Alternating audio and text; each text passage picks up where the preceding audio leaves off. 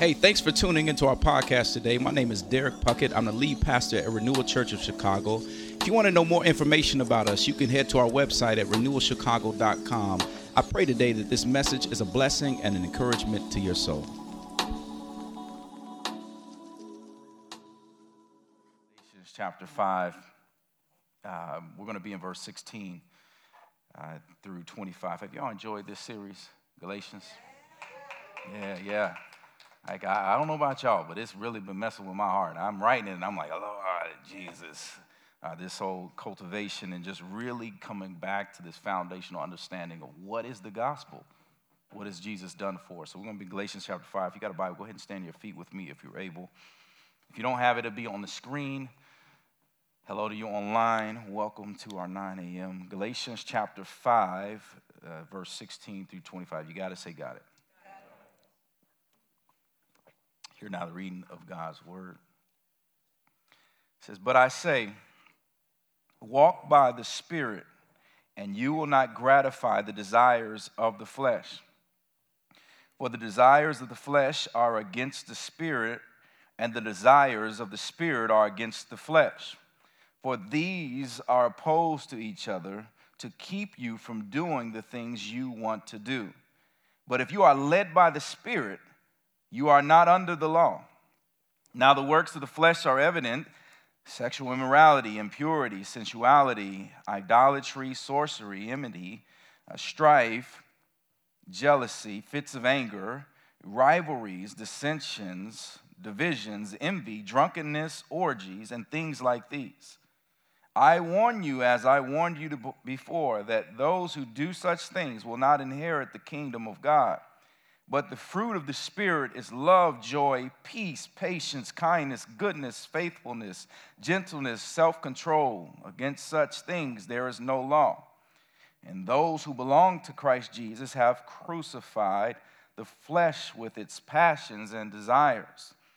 If we live by the Spirit, let us also keep in step with the Spirit. Very word of God. Today I want to preach on the topic the battle of desire. The battle of desire. I heard mms. yeah, it's going to get thick in here today, okay? The battle of desire. Let me pray. Father, thank you so much for this morning. You are truly an awesome God. You're good in ways that we could never imagine.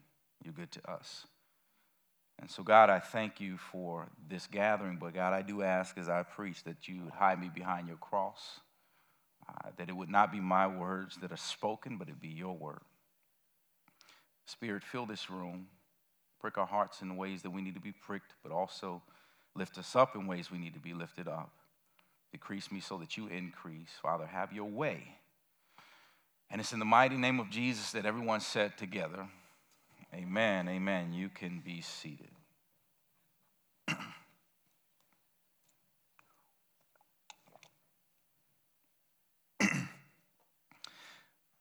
friends, have you ever desired something uh, deep within your being? I mean, desired something uh, so much so that you, you just felt like you can't live without it. Like you just have to have it. Y'all, you ever been there before? Desire just that deep. Uh, when my wife and I moved to Memphis, Tennessee, uh, we got some Memphians in here. Did I hear something? Okay, okay. We, we moved to Memphis, Tennessee, back in I think it was 2010. There was this place called Sheridan's Frozen Custard. Y'all, I fell in love with this place. Sheridan's frozen custard. Everything on the menu was simply amazing. And there was this one item that I, I fell in love with, Jordan. I fell in love with this thing, man. It was, it was called E.T.'s Charming Cheesecake. E.T.'s Charming Cheesecake. Now, I need y'all to picture this thing. It's like a blizzard, okay? But it's custard, a blizzard frozen custard with chunks of strawberries and cheesecake chunks all throughout, and then you got the blended up graham cracker crust all throughout this thing, whipped cream on top. Save the fake cherry, I'm good without it. I loved some E.T.'s charming cheesecake. It was amazing. But the problem with this is that I, it was at this point that I was, I was starting to feel my body go through some changes. And my, my stomach, some of y'all know what I'm about to say, my stomach just wouldn't feel so good after eating this frozen custard all the time. Gassy and things of that nature. Bless my wife. and sadly, it was at this moment that I found out, found out that I was lactose and intolerant. Steve would tell me all the time, and I'm like, no, I'm good. and y'all, I could have, I could have, I could have, I could have fought somebody at this moment. Because it was at this moment that I knew that I could not eat E.T.'s charming cheesecake anymore. I was mad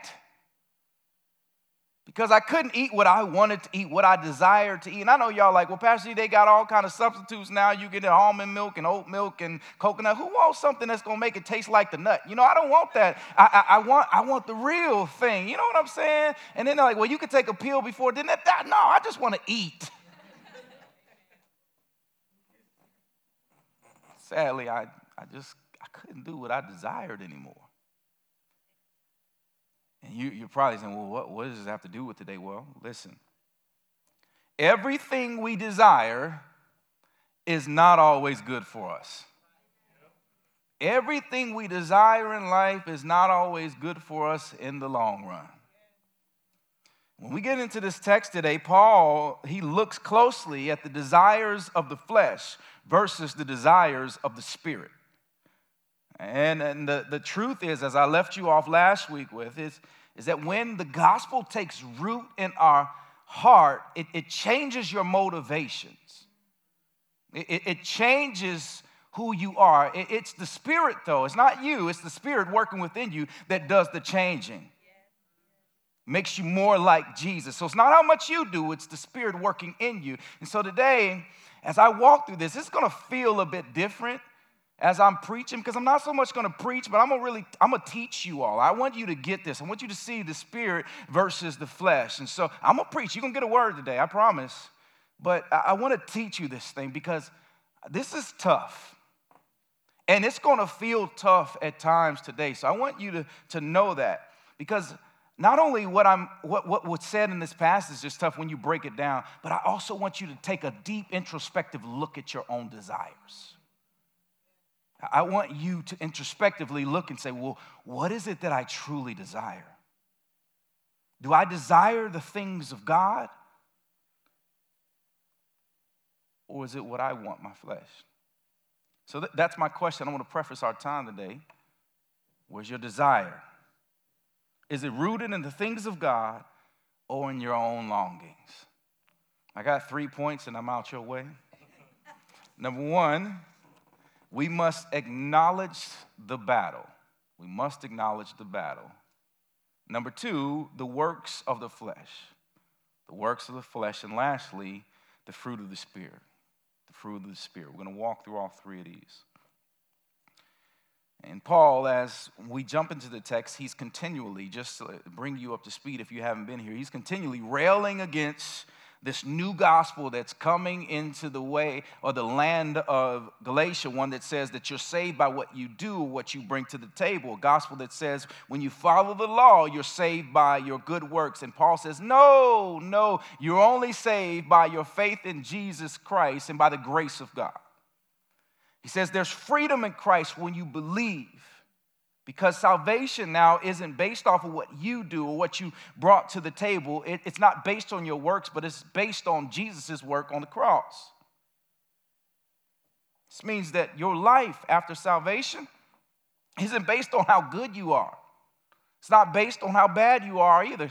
God still loves you versus whether you're good or you're bad. Your life now as a believer or your righteous standing is found now in the precious work of Jesus. It's not found in what you do, it's found in His work. And so I posed the question last week and I said, Well, how can you now live in freedom? Not, not obligation, but how can you, in freedom, understanding what has been done for you on your behalf, how can you now, in freedom, live for Jesus more today? How can you? So today, Paul, Paul, he further dives into this question a bit. I told you last week, we'll get into it more. But he says, There's a war. Everybody say war.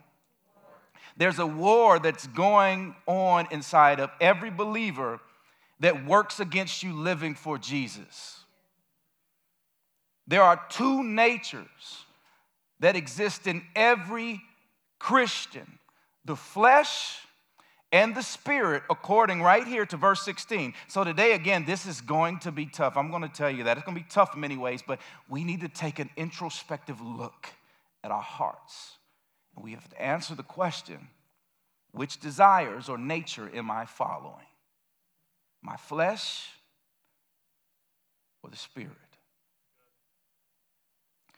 So, get into this text. I, I need to break some things down, and so we got to go to school a little bit because I don't want you to miss what's going on here. I, I want you to see the deeper meaning in the text. And so, stick with me. I promise I'm coming to your neighborhood.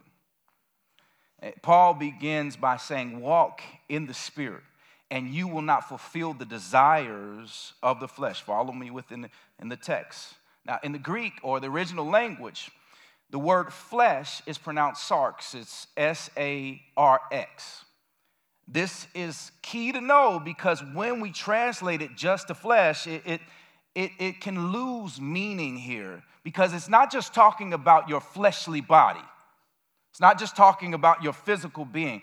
In reality, when Paul says desires of the flesh, he's referring to a nature. He's referring to a nature that is within you, that's within us, that goes against God.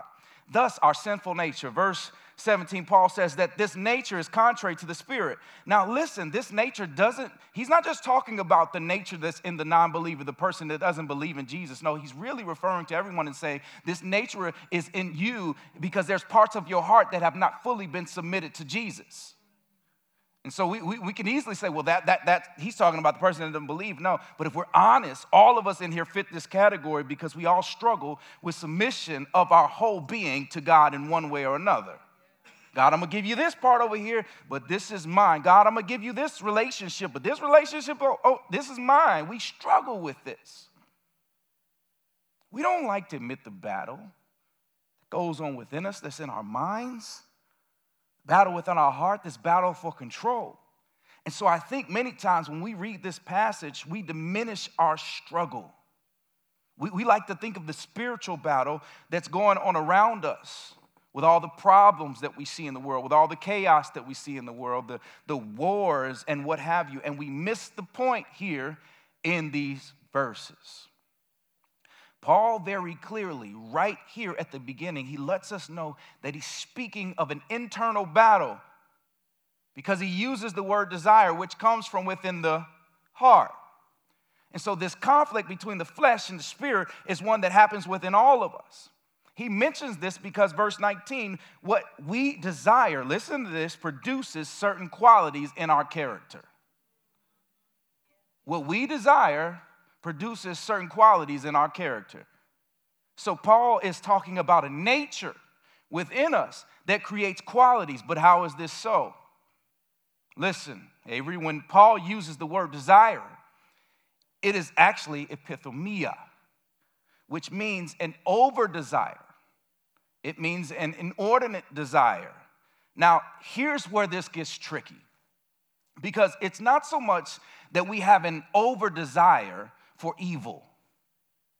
It's not so much that we have an over desire or inordinate desire for bad things. No, what he's really saying is that we have an over desire for things that are good. Well, you've heard us say this throughout weeks past and other series that, that we, we, God gives us good things, but then we, we take the good thing and we make it an ultimate thing. We, we make that thing a God thing when it was just for us to enjoy and look at God more, but we make it a God thing. We make it a God. For instance, your work.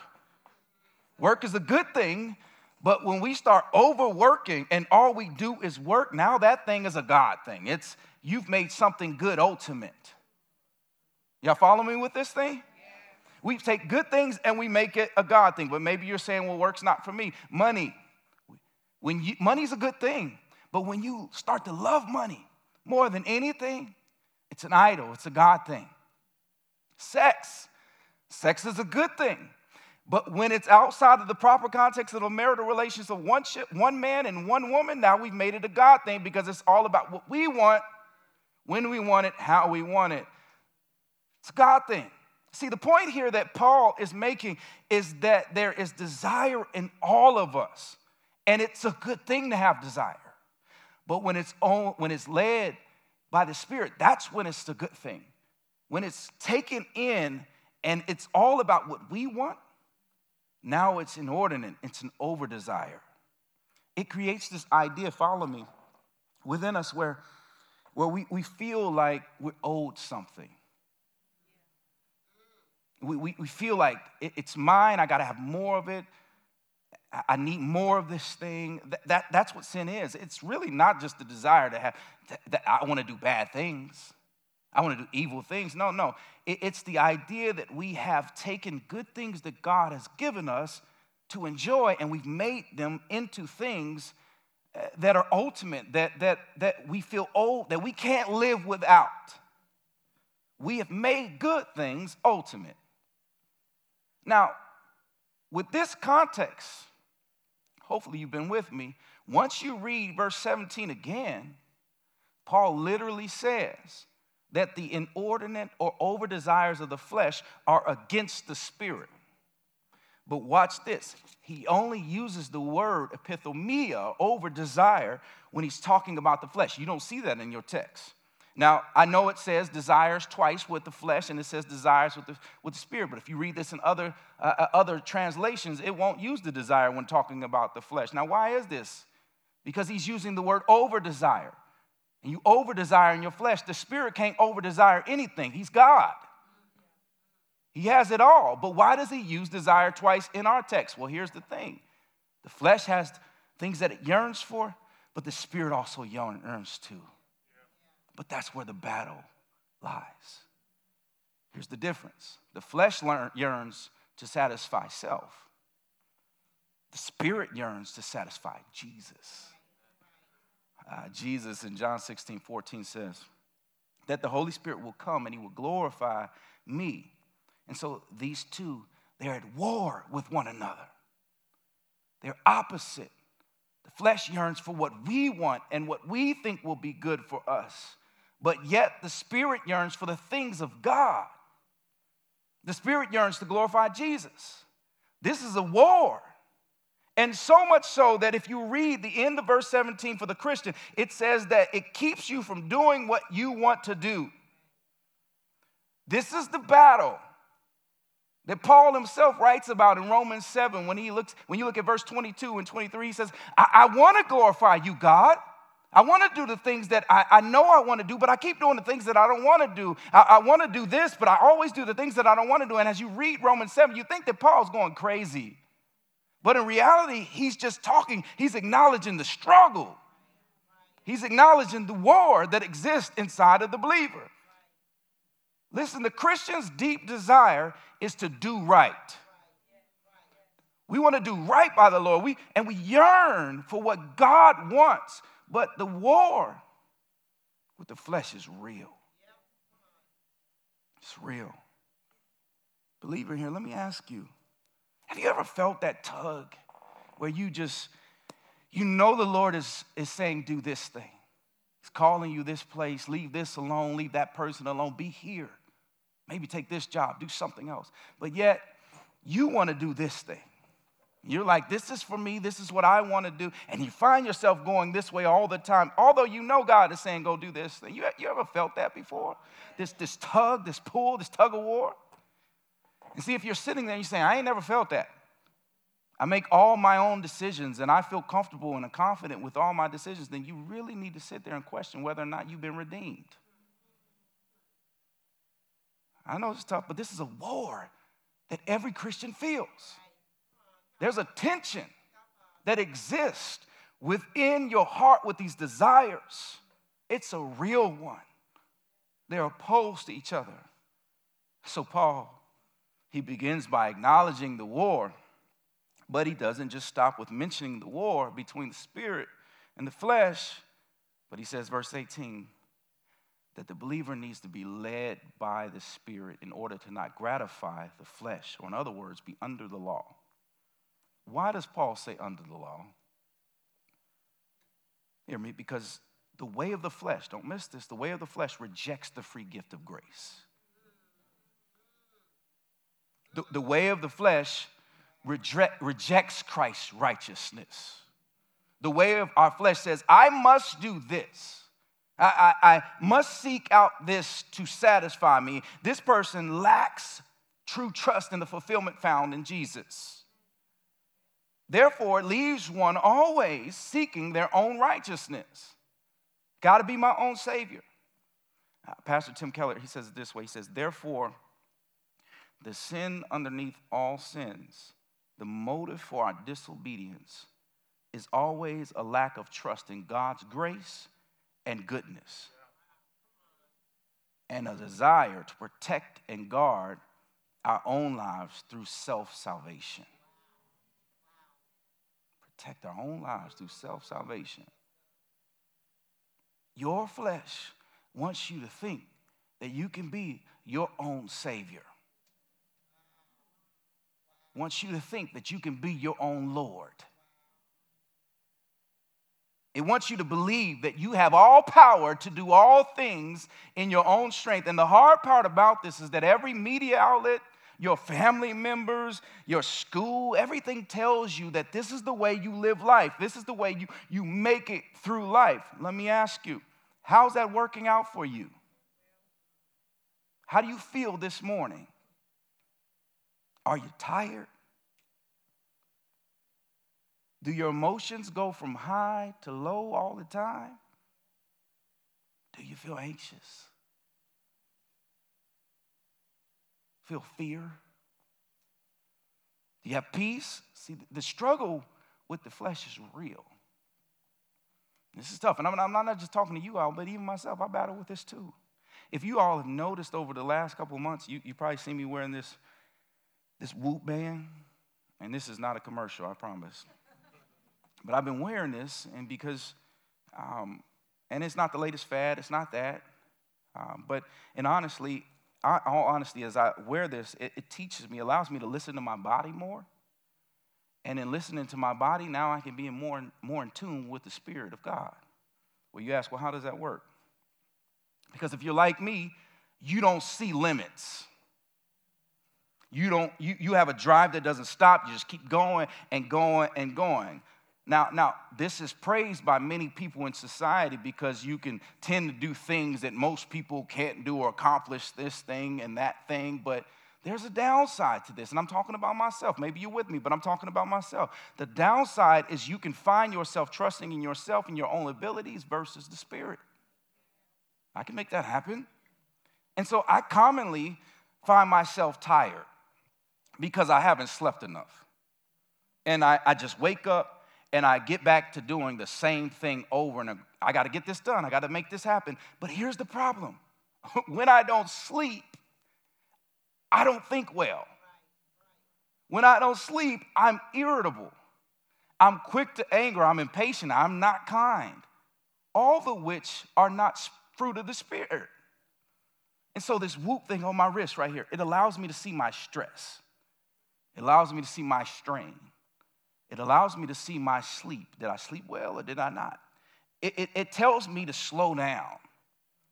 It lets me know when I can go harder, whether that's at work or when I'm working out. It's like a coach. And again, please don't hear me doing a commercial for this thing. Hear me saying that, that, that my drive, maybe this is you, my drive to prove oneself or be my own savior, it slowly kills me anyway because even if I achieve the climb or the top of the mountain, you know what? My body kept score and I'm gonna die slowly anyway. Now, I hope you're following me with this thing because this is a physical example of a spiritual war that's happening inside the believer. And if these things happen to your physical from being your own Savior, how much more do you think your heart is in grave danger? How much anxiety do you really feel? How much pressure do you really feel? What, what, what is your blood pressure like anyway? Do you, how much fear do you really feel?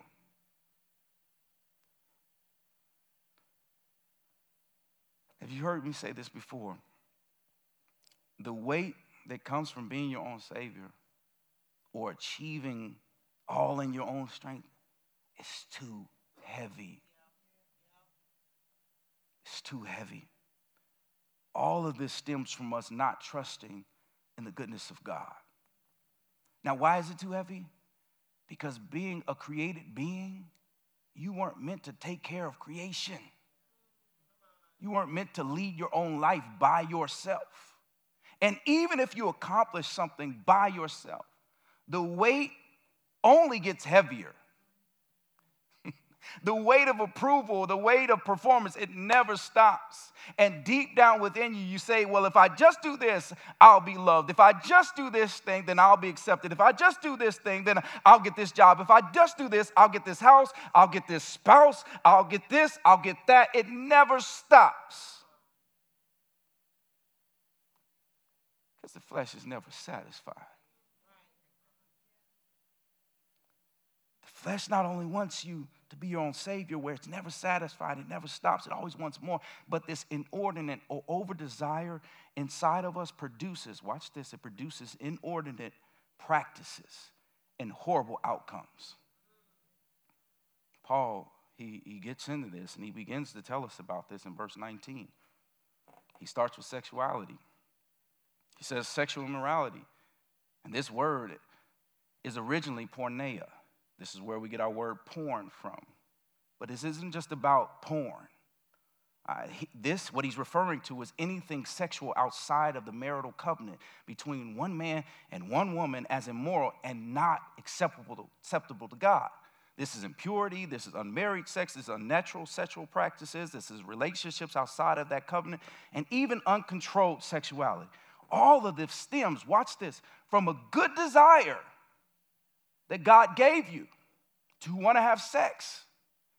But when controlled by our sarx or our fleshly nature, our desires, it doesn't honor God. But instead, it honors what we believe is right. He keeps moving because I know y'all don't, we don't like to talk about sex. We like to watch it, but we don't like to talk about it. Did I say it out loud? I'm sorry. We, we don't like to talk about sex. Paul keeps moving on, and he says, verse 20, with the first words, we're going to get back in this later, with being idolatry and sorcery. Now, some translations say witchcraft. This is to say that the acts of the sin nature, do not miss this, within us don't they don't just desire things, but our nature actually tries to replace God with another thing, other people, an idol, even a made up God. Y'all remember Miss Cleo back in the day? Miss Cleo. Miss Cleo would tell everything. Old black, y'all don't even, old black psychic woman. Paul's like, no. Sorcery, fortune telling, witchcraft are just ways for you to satisfy your flesh to find the outcome you're looking for. They're just humans like you, they're not God. He moves on from sexuality and false gods, and he says, verse 20 to 21, he uses eight words here, beginning with enmity, and he ends with envy that deal with the destruction of relationships. So he's talking about relationships here. Four of these words deal with destructive attitudes selfish ambition, covetousness, jealousy, hatred. It's the idea of wanting what others have and making things all about you. That's not kingdom minded. It's not about God, that's about you. That's not the Spirit of God, that's you. And to be honest, some of us need to stop and say, man, is that me? Are my motivations in life and what I'm trying to accomplish all about me? Is it about others or is it about God or is it just about me? The other four words he describes the outcome of these four destructive attitudes. He says discord, like you're always argumentative, or, or, or fits of rage and outbursts where you just say hello to somebody and they're like, Why aren't you talking to me? And you're like, I just said hello. fits of rage, divisions, warring factions like we see all over the world right now. If one is experiencing these things in your life, or relationships, then it's a sure indicator that the nature within you is not of the Spirit. I know this is tough. Paul keeps going on and he says, drunkenness and orgies, which refer to substance abuse. This isn't talking about sexual orgies so much. This is, this is talking about drinking orgies, drunkenness, when you get drunk together. This doesn't mean don't drink it specifically refers to drunkenness or addictive substance abuse. So this is where you, where's the Bible uh, passage about smoking marijuana and, and other drugs and things? Here it is right here. The fleshly nature is never content with just a little. It just craves more because the high or the feeling that comes with the abuse. And so, to avoid the downer or the come down effect, you know what happens? you just run back to the substance or the drink for more because you need more of it. You keep going back. Paul says, Beware, because the, those who practice these things listed in verses 19 through 21 will not inherit the kingdom of God. Now, listen, this doesn't mean that if you sin or you fall once, that you're not a believer and you can't go to heaven he's referring to a practice where you make a lifestyle of doing such things. The Christian will sin. The Christian will mess up because we're still in the flesh. We still will fall short, but there's grace, and we need to repent. We turn physically from the thing that we have been trusting in and desiring, and we turn to God. There's a physical action. You're turning away from, that thing and you're running towards God. Repentance. And so we need to constantly be in this place of repentance, going back to God. But on the other hand, to make a practice out of sin, to make a practice out of the ways of the flesh, it's not of God, it's not of the Spirit. So listen to me. For someone to be okay with, and I, you may not like this, but for someone to be okay with practicing such things, as I've just listed off, that Paul listed off, or even approving of those things, without grieving or battling, then one should question if they truly have been redeemed. For the Christian, there is no such thing as Christian complacency. There's no such thing. I know this is tough. There's no such thing as like, I'm good, it's all good. You know, I got grace and I'm gonna do my thing and God's still gonna love me. I'm cool. You can do what you should do too. You know, God love you. No, no. That's not, that's not the gospel. That's not the Bible. That's not Jesus' word. Again, this isn't saying that you can lose or you have lost your salvation, but to be okay with sin is to say you probably were never walking with God in the first place.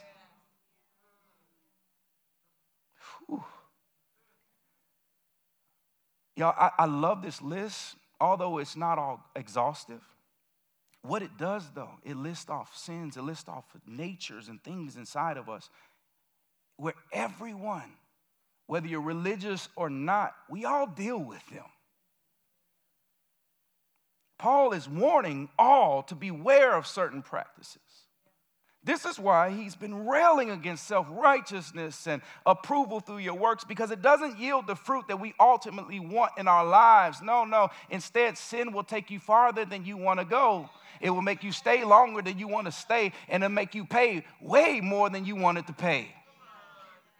Paul saying, trust your works. As hard as it is to hear this list, one must ask, is this me? Which desire, which nature do I desire? The flesh or the spirit?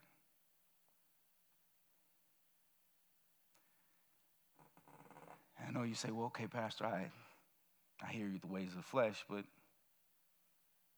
what about being led by the Spirit? Listen, when you're led by the Spirit and you're giving your all to Jesus, as I've been saying before, Staley, it gives you freedom. It brings about change. You are no longer who you used to be. You can't stay that. You're not the same person. The Spirit does a work in you. And Paul here, he starts to switch gears a bit. And he talks, you notice when he talks about the flesh, if you're looking at the text with me, he calls them works. But then when he mentions the Spirit, he says the fruit. You get, you get this understanding of, of agriculture, or as we've been saying, cultivation where it takes time and you spend time on something and you're as you do it you it, it starts to get better. It makes it better. It starts to grow. It, it starts to flourish. So he says fruit. But before we get into the fruit there's four things i want to note. I want you to write these down. They're not in your text.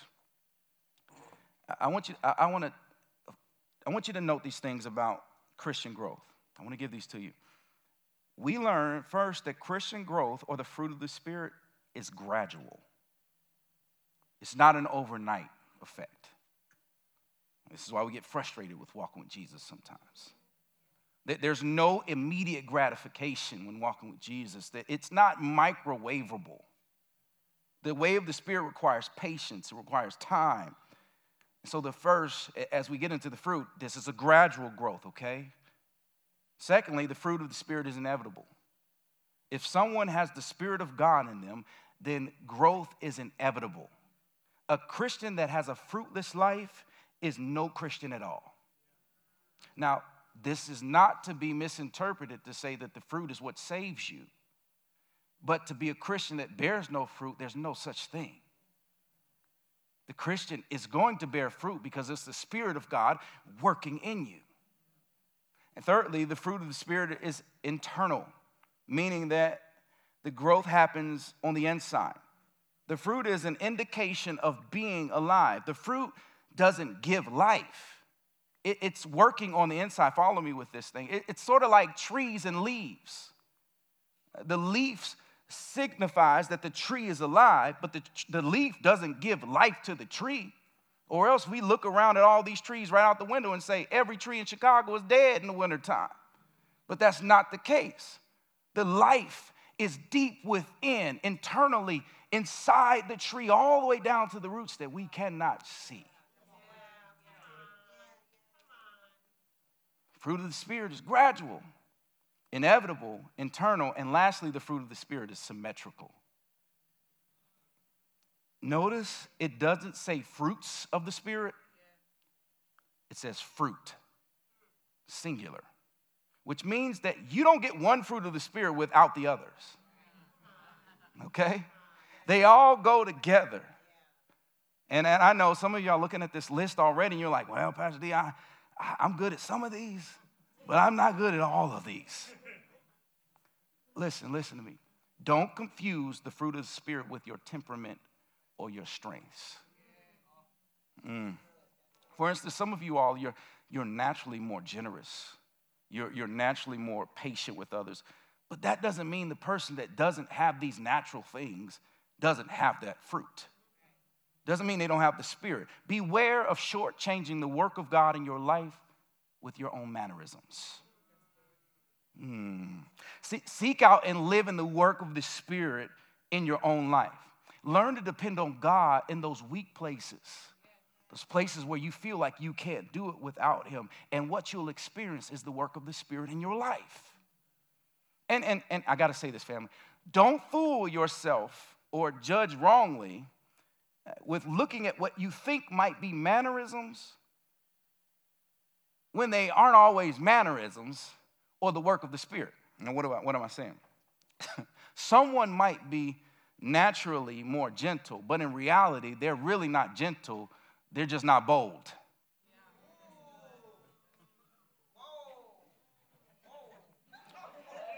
They're fearful. They're passive. That's not the work of the Spirit, and that's also not mannerisms. Got to be careful with this thing. And so, so, so let's look at what this fruit of the Spirit is. I, take your phone out if you want to. I want you to take a picture of this list. I'm to read through it, but I want y'all to remember this, okay? You're not to be able to write it all down, okay? Number one, agape is love. It, it means to serve a person for their good and intrinsic value, not for what the person brings you. Its opposite is fear, self protection, and abusing people. Its counterfeit, fake version, is selfish affection, where you are attracted to someone and treat them well because of how they make you feel about yourself. That's not love. Love is to serve a person for their good and intrinsic value, not for what they bring to you. Secondly, joy, a delight in God. I love this one. It's a delight in God for the sheer beauty and worth of who He is. Its opposite is hopelessness or despair, and its counterfeit is an elation that is based on experiencing blessings and not the blesser, causing mood swings based on circumstances. It's a delight in God for the sheer beauty of who He is. Three, peace, meaning a confidence and rest and wisdom and control of God rather than in your own. It replaces anxiety. Anybody feel that? It, it replaces anxiety, it replaces worry. The fake version of peace is indifference, apathy, not caring about something. Number four, patience, an ability to face trouble without blowing up or hitting out. It, it's, its opposite is re- resentment towards God and others. And its counterfeits are cynicism or lack of care saying things like, This is too small for me to care about. Five, kindness, which is an ability to serve others practically in a way which makes me vulnerable. We don't like that. Which comes from having a deep inner security. Its opposite is envy, which leaves us unable to rejoice in another's joy. And its fake alternative is manipulative good deeds, doing good for others so that I can congratulate myself and feel I'm good enough for others or for God. Ooh. Kindness. Six, goodness. It's integrity. Uh, being the same person in every situation rather than a phony or a hypocrite. This is not the same as being always truthful, but not always loving getting things off your chest just to make sure, make yourself feel better or, or look better. I'm just direct. That's I just gonna say it how I this just makes me feel better. No, that's not goodness. It's not integrity. Number seven, faithfulness. Loyalty is courage to be utterly reliable and true to your word. Its opposite is to be an opportunist, a friend only in good times. And its counterfeit is to be loving but not truthful, so that you are never willing to confront or challenge. Whew. Gentleness, humility, it's self forgetfulness. The opposite is to be superior or self absorbed. Humility is not the same as inferiority. Lastly, self control, the ability to pursue the important over the urgent rather than to always be impulsive or uncontrolled. The slightly surprising counterfeit is a willpower which is based on pride, the need to feel in control.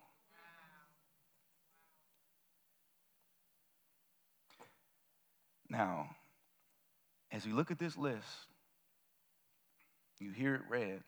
If you're like me, Tammy, there, there's, there's probably this overwhelming sense of how much I lack in these areas. Listen, the solution is not to turn to performance. It's not to just start working harder. It's not to rely on the gifts that you look in this and you say, Well, I'm good at that as your justification. The answer is to learn to grow in the work of the Spirit. So, what does one do? Paul doesn't leave us there. Verse 24.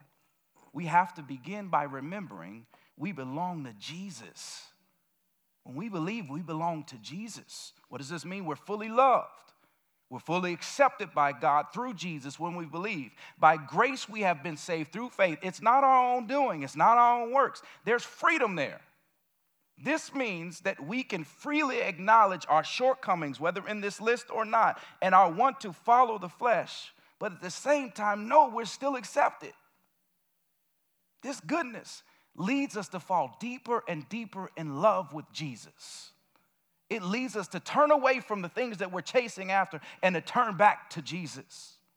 Because nobody else fully accepts you when you fall without holding it over your head, let alone die for you on a cross. So we have to know that we're covered by the goodness of Jesus when we believe. Secondly, verse 24, he says, we, we have crucified the works of the flesh with Christ, which means we don't have to live under the power of the influence of our flesh. But we have power through Jesus.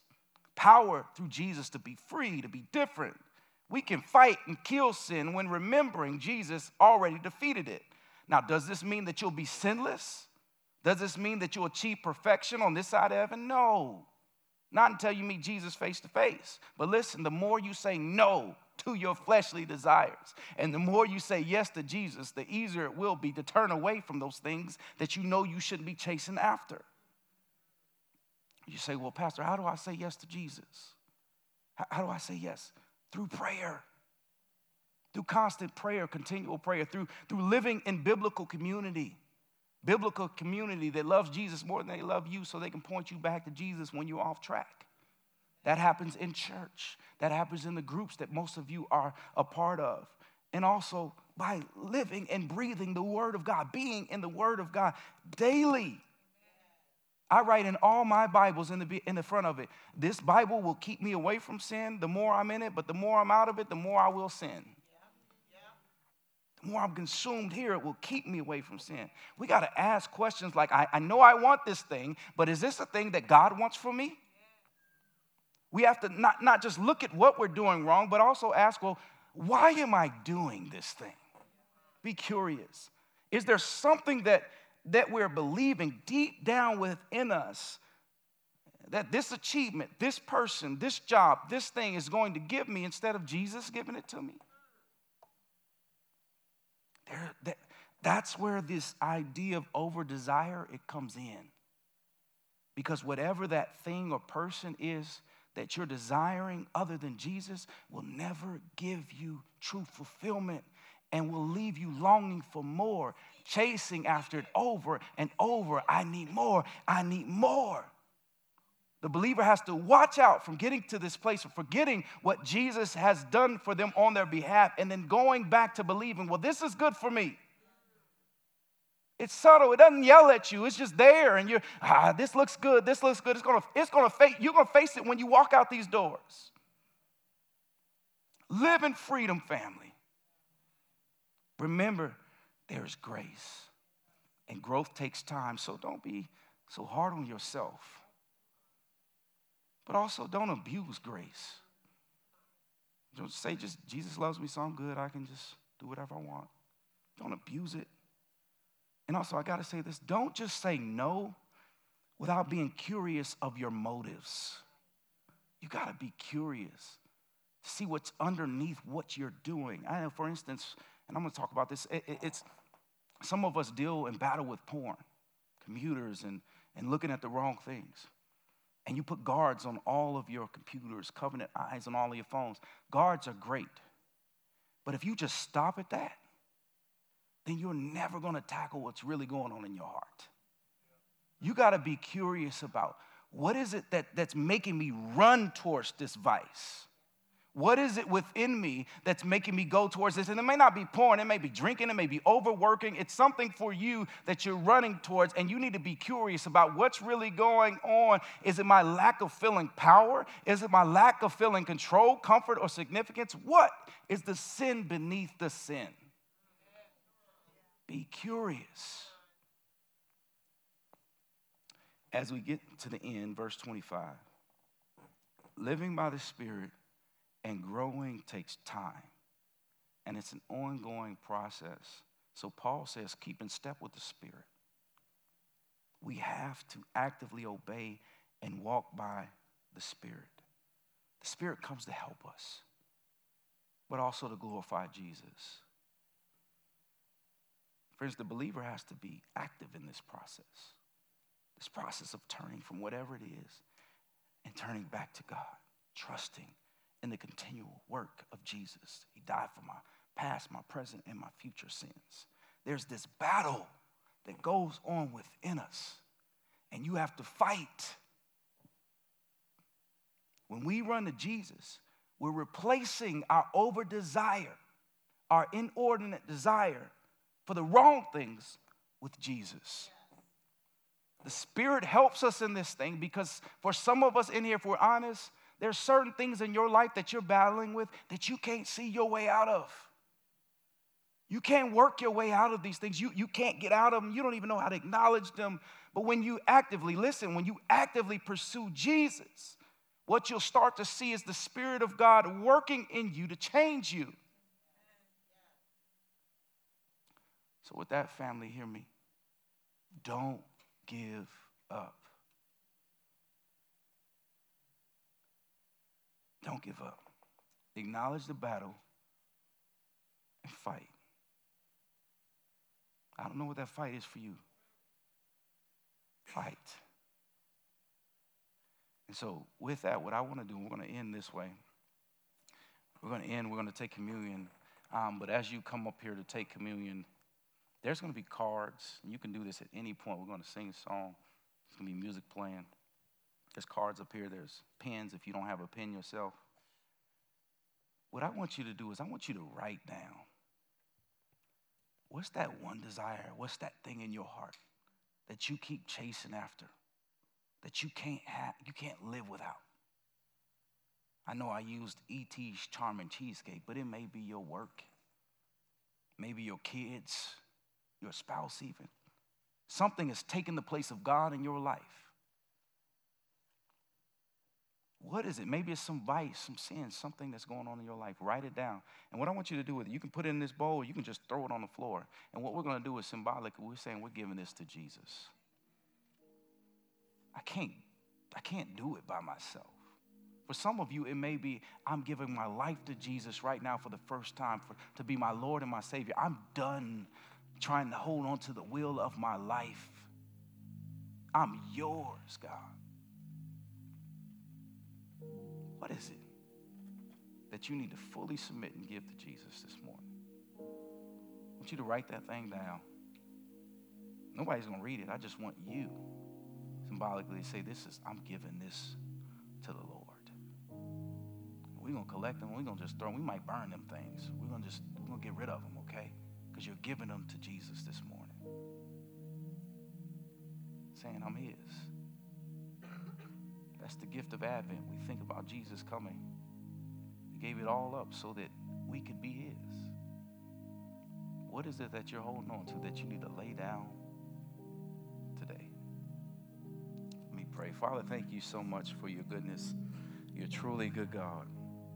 God, I pray that as we this morning spend time with you in reflection and response, God, I pray that we would give our all to you. Not just parts of us, God, but all of you. Some of us we need to stop being lords of our lives and our own saviors and give that to you. Some of us have vices and different things and pursuit of money or success. And we haven't even tasted the goodness that you are giving us because we're trying to do it all by ourselves. God, I pray right now, whatever it is, that we'd humbly come to you and say, It's yours, Jesus do with me what you want. Make me the man or woman that you want me to be for your good and your glory. And ultimately, in return, I'll experience goodness like never before. Let us have the right motivations. Let us have eyes and hearts that seek after you and you only. Holy Spirit, work in our hearts. It's in the mighty name of Jesus that we all sit together. Amen. Thanks again for tuning into our podcast today. I pray that it was a blessing and an encouragement to your soul. I look to see you at one of our services at 9 or 11 a.m. on Sunday morning. Take care. God bless you.